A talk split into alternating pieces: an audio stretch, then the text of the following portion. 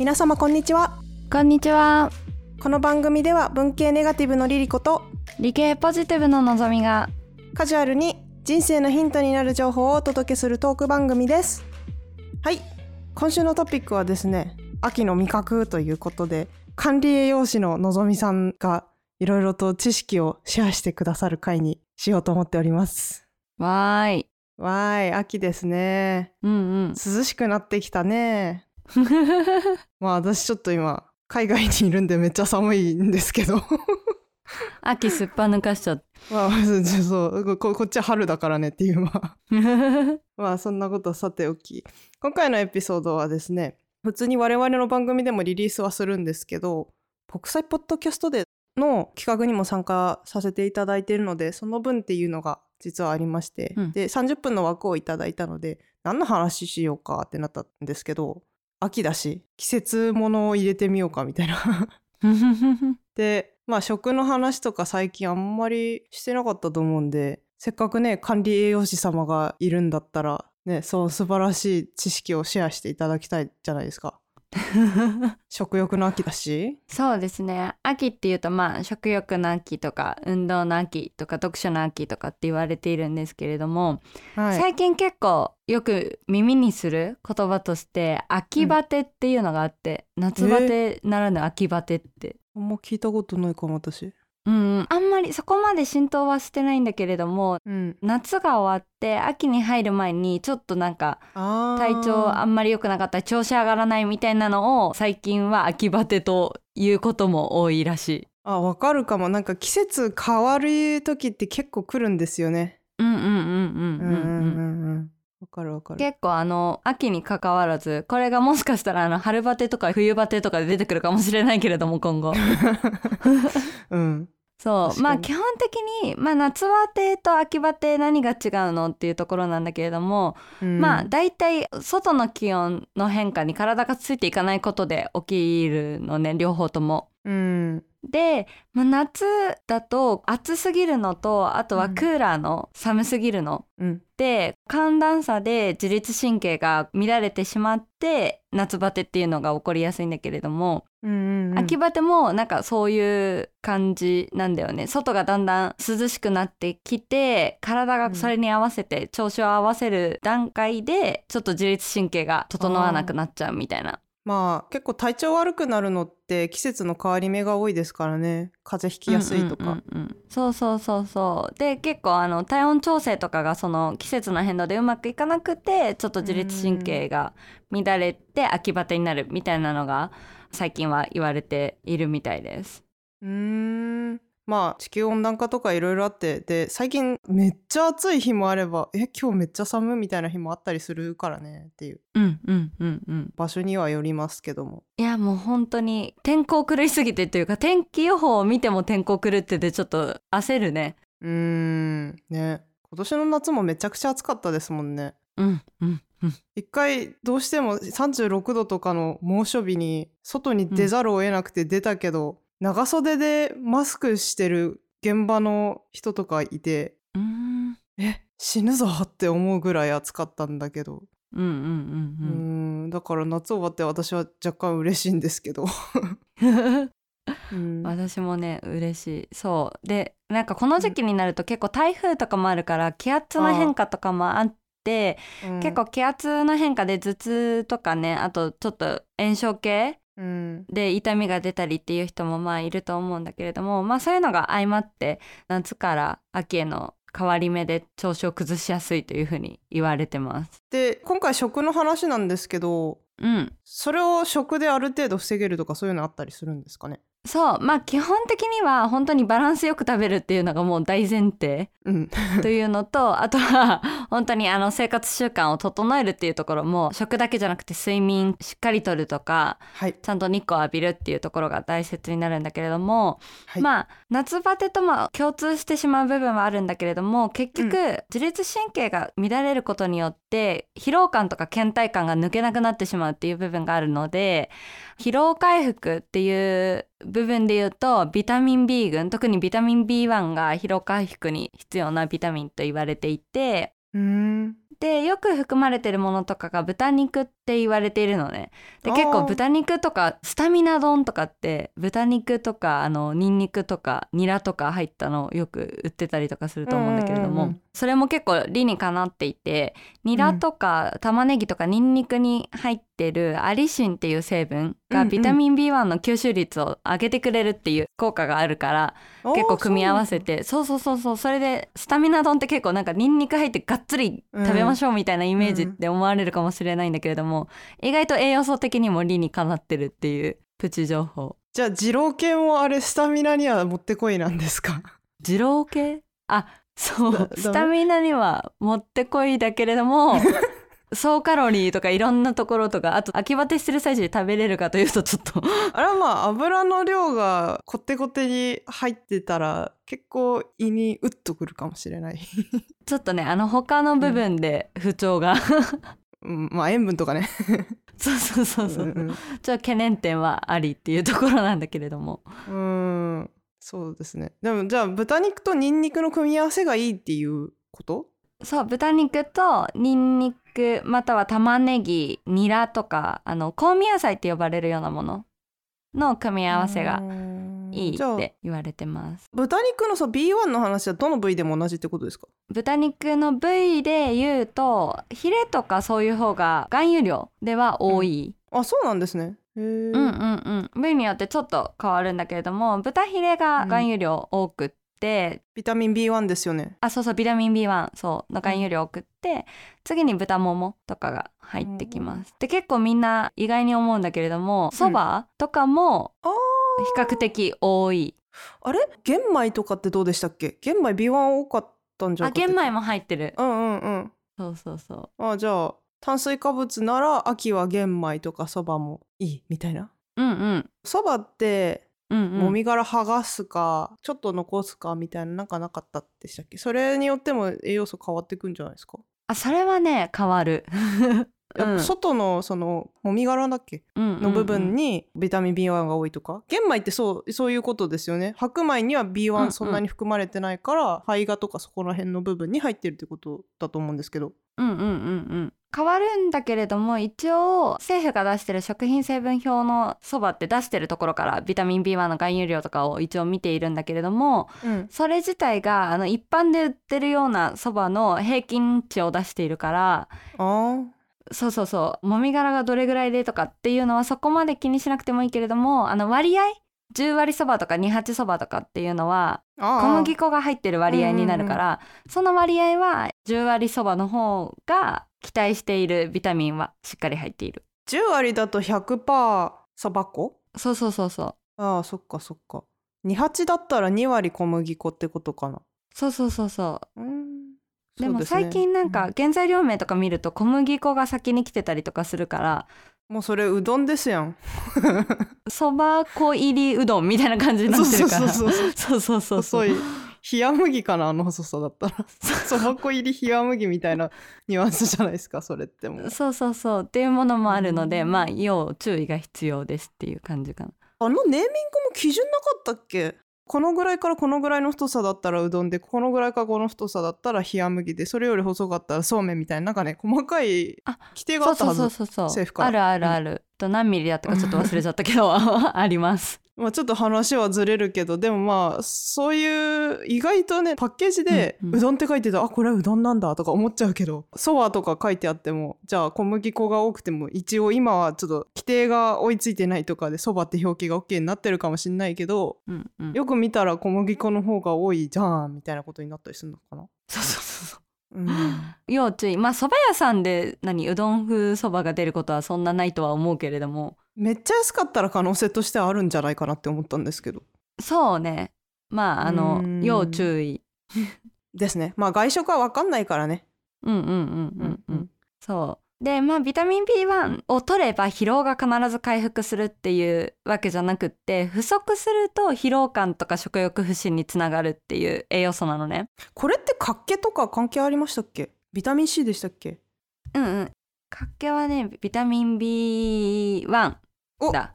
やった！記憶力。素晴らしい、そう昔あの結構有名な話なんですけどうんうん、江戸の人たちにすごく多かった病気って言われてるんですよね。うんうんでまあ江戸ってその当時から都会よりちょっと発展している場所みたいなのがあったのででその当時の最先端が白米だったと。うんうん。玄米の殻を精米する技術が多分そのぐらいに導入されたんでしょうけど。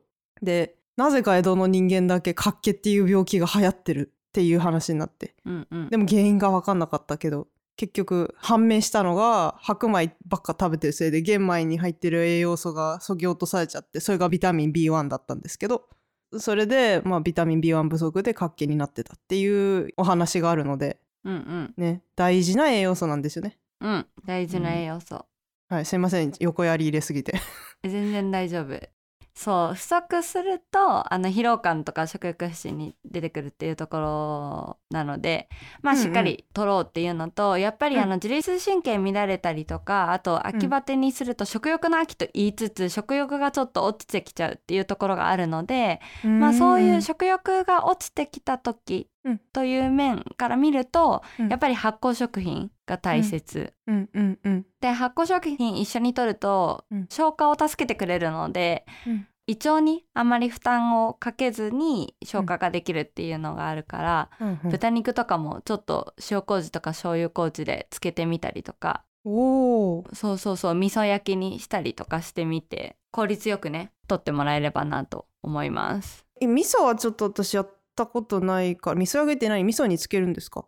あ味噌普通に乗っけて焼く。あ焼く？あその場でね。うんうん。もう待ち時間もないですね。うんうん。あじゃあもっと手軽かも。麹とかだとつけとくと酵素がタンパク質分解してめっちゃ柔らかくしてくれたりするんですよねお肉を。うんうんうん。だから食感が良くなると思うんですけどうんうんうん。ま多少の手間はあるかもしれないけど美味しくなると思います。美味しくなります。あとタンパク質分解酵素はあのキウイフルーツとかパイナップルとかにも入ってるんだけれども中華料理とかだとうん。酢豚とかにパイナップルが入ってたりとか、ピザ。そうピザとか。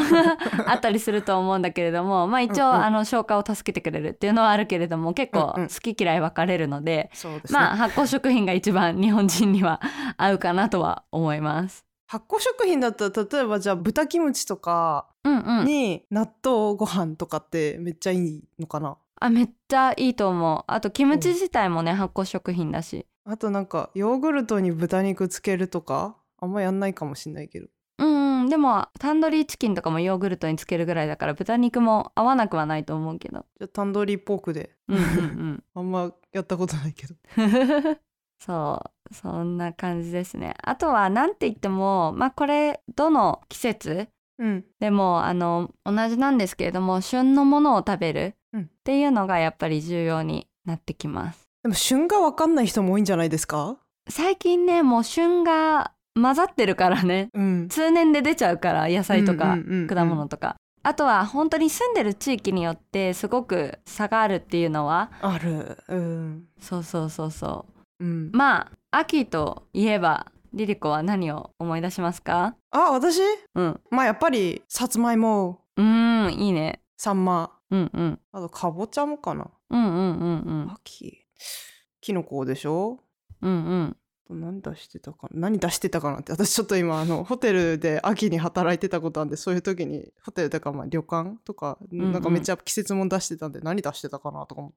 里芋とか？うんうんうんまあ、キノコの中に松茸入るけど松茸とかは結構秋の味覚の代表格なイメージありますけど、うんうんうん。そうだね。まあ、他のキノコって割と通年で出てたりするんでね、そうね、うん。キノコ通年。キノコって言っても特に松茸は秋かなって感じ、うんうんうん、うん、思い出した。あとフルーツだ。フルーツは、まあ、やっぱりブドウとか梨はもううん。秋って感じするし。うんうん。あれが出回ると夏終わったんだなって思いますけどいつも。確かに。うん。あとは何があるかな？思い出せない。シャインマスカットって夏なのかな？あシャインマスカットも夏終わりから出るからね。今出てるからね。シャインマスカット結構早い。8月ぐらいには結構出回るイメージ。そう。出回り始めてまあ9月に入ると価格がちょっと落ち着くっていうイメージだねあ私の中だと。そう。高いんですよ、出始め。そう。うん。お中元に合わせるからね。あそういうことなんだあれ。うんうんうん。あーなるほど、まあ、それぐらいかな。あリンゴもまあ若干秋かな。うんうん。うんうんリンゴはなんか品種によって早いやつ早くないやつとかいろいろあるんでね。うんうん。うん、それぐらいかな私は。すごい。ほぼ出していただいたっていう。すいません。全然全然。言い過ぎた。そううんうん全然全然。そう。なのであの本当に旬のものをいただくっていうのがすごく大事になってきて例えばキノコももう通年にはなってしまっているけれども結構秋の旬っていうイメージ持ってる人多いと思っていて。うんでなんかこれも結構理にかなっていて夏から秋にかけてっていうよりももうちょっと早く始まっちゃうんだけれども日照時間が減りますよねどんどんどんどんうんうん日が短くなっていきますよね。でうんビタミン B って日光浴びることによって活性化をするんですよ体の中で。ビタミン D ABC D ですね D。D で で。ちょっと年上の人たちが言う発音。そう。ちょっとごめんなさい話がずれちゃうけどディズニーランドとか。そうそうデー組って言ってたわ中学の時。意味が分かんなくて。めっちゃ混乱したの覚えてる。すいません戻っ D ですとか。そうてはい話戻しましょう。そうビタミン D なんですけれども。そうであの日光浴びることによって活性化するっていう部分があるから日照時間が減るとやっぱりビタミン D がね体の中のが減るんですよ。あれって骨の強さにも関係してる栄養素じゃなかったでしたっけ？そうそうそうそうそうそう。うん、ビタミン D なんて言えばいいのか分からなくて、うん。D は 骨のねカルシウムの吸収とかそういうところにも携わってくるからうん。すごく必要って言われていてうん。で日照時間減ると減るからうん結構いろんな文献とかあって結構これも楽しいんだけれども例えばうん。北海道に住んでる人とうん。沖縄に住んでる人で季節ごとのビタミン D 比べてみたりするとやっぱり沖縄の方が多かったりとかするのね。うんそうだろうな。そうそうそう。とかあとは本当にもう国がもっと上の方にある国の人たちとかって日照時間ほとんどない日とかあったりするから北欧とか。そうなんかビタミン D のサプリとかも併用したりとか、うん、そういうのが結構あったりとかするのね。あの北欧って日照時間と関係してうつが多いっていうじゃないですかよく、うんうんうんうん、うん、あれビタミン D なんか関係あります？ビタミン D はどうなんだろうな。セロトニンかなどっちかっつうと。まあいろんな要素かな。それだけじゃないとは思いますけどうんうんうんうん、うんそうだね。まあこれも一概には言えないんだけれどもそういう精神的なうん。部分では、あの鉄分とかビタミン C とかって言われることが多いけれどもちょっと D がどれぐらい関わってるかはちょっと分かんないから今度調べておく。はい。そうそう。まああとはあのみんななんとなく思いつくだろうなっていう。サンマ？サンマはね秋って感じ入っちゃってるからね名前に確かに。もうもう秋ですよね。確かに。でまあサンマっていわゆる青魚で、うんうん。脂質もすごく多いのでカロリーもえ他のお魚に比べて結構高めなんだけれども、うん。魚の脂質って結構積極的に取った方がいい油でもあって、結構もうみんな知ってる単語になってきたと思うけれども DHA とか EPA っていう脂質の種類なんだけれどもがお魚特に青魚に豊富に含まれているって言われていてうん DHA の方は脳の働きとかを維持してくれたりとか脂質の生成を抑制する効果が期待できるって言われているのね。へえそうそうそう。で EPA の方は悪玉コレステロールとかを減少させて血栓予防する効果が期待とかって言われてるので生活習慣病とかでも積極的に取りましょうって言われています。この2つって油に入ってるんですか？そう油に入ってるっていうか油分って感じ。あそうなんか DHA って正式名称ドコサヘキサエン酸とかいうめちゃくちゃ強そうな名前なんですけどそうそうそうそうそう。そう acid じゃないですか。とかも、う。ん。そうエイコーサーペンタエン酸とかだからね。読めない。そう。両方酸ってついてるけど、うんうん。油でも。あそう脂肪酸ってこと。あなるほど。はい。うんうんうんすいませんど素人な質問して。あ全然全然全然結構あの confuse するから管理栄養士も。うん。油のくせに脂質の産生を抑制するってどういうこっちゃと思って。そうそうそうそうそうそうちょっとまあ分かんないけどそういう働きをする脂肪酸もあるんだなと。そうそうそうそう。多分この脂質がね体脂肪とか中性脂肪とかあの脂質ってすごくざっくりしちゃったんだけれども、うん。また細かく分けるとあの違う名称が出てくるんだけれども。ああ別の体に悪さする方の油のことそうそうそうそうそれを抑制してくれると。そうそうそうそう。ああなるほどなるほど。そうって言われていて、まあ積極的に取りたいっていうのとあとは結構これサプリメントとかも出てるんだけれども、うんうん。サプリうんだけで DHA とか EPA のサプリ単独で体に機能するかどうかっていうのは文献がまだ足りてないのね。結構結果が出たり出なかったりとかでうん。こうですっていうのがいまいち言えないっていう部分があって。うーん。そ EPA とかってさっきも血栓を予防する効果って言ってましたけど血液サラサラの方をよく歌われてたりするんですけどそれは EPA の方ってことですかね？うそうそうそうそう。ん。昔子供の頃によくスーパーで流れてたね魚の歌知ってます？魚魚あー知ってる。うん 頭良くなるのは DHA と EPA のおかげなんですか？そうなのかな？頭頭頭つって頭確かに。が良くなる。つって。あれってさかなクンの歌じゃなかったんだっけ？あ違うか。え魚とは全然違う。魚のプロモーションですよね。あそっかそっか。多分さかなクンまだ うん出てくる前だいぶ前からあるあの曲。あそっかそっかそっか、うん。まあでもさかなクンもそんな風に紐付けられてたらギョギョ嬉しいなとか言いそうだけど。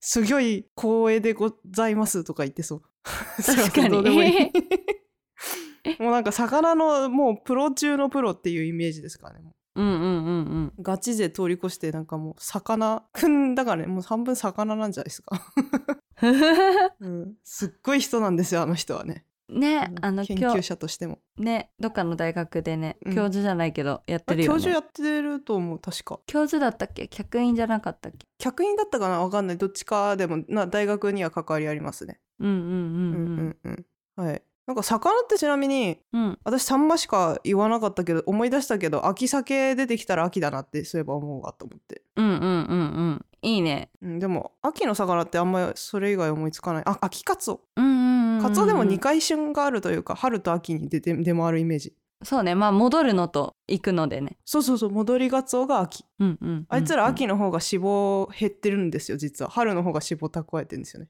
うんうんうん。うんまあ言うてでもカツオはすごいフィットな体してますけど 油少ない、そう。ね。うん。だから私はサンマ意外と油多いことに割と最近気づいたんですけどだからうんうん。まあ体にいい DHA、EPA ありますけどサンマそんな食べない私は。うんうん。カツオめっちゃ食べる。タンパク質、まあカツオはカツオでねうん。タンパク質もあるし鉄分も取れるから。まあ、油はあんま取れないんだよねでも残念ながら、うんんんん。そういう意味では、うん、鉄分もかカツオはね。そうなんだ。あじゃあ私鉄分まであんま考えてなかったけど。うんうん。私結構鉄足りないからサプリをたまに飲む時あったけどじゃあナチュラルにめっちゃ鉄食べてたんだな。そっかまあ、鉄はあの基本的に足りない人の方が圧倒的に多いから。うん。食べ物であれば積極的に食べて大丈夫。特に女性。特に女性。レバーとかは、えっと、鉄っていうよりもビタミン A を取りすぎちゃうから毎日とかあの取るのはちょっとあんまりおすすめしないんだけれども。うん。鉄は食べ物からだったら基本的に食べ過ぎることはそんなに懸念しなくて大丈夫かな。ビタミン A って何が良くないんでしたっけ？取りすぎるとビタミン A の過剰症の症状うんうん。としては頭痛とかうん。脱毛症とか食欲不振筋肉痛とかあと皮膚が剥げ落ちちゃったりとかそういうことが、まあ、知られてる。結構えぐい症状。そうそうそうそう。あの過剰症がねえっとねちょっと名前忘れちゃったんだけどもこれが必ず起きるっていうよりかは過剰症の症状の一つとしてこういうのがあるっていう。うーん。名前はわかんないんですねえっとね分かるんだけどちょっと膨大な食事摂取基準っていうやつを開かなきゃいけなくてちょっと時間かかる。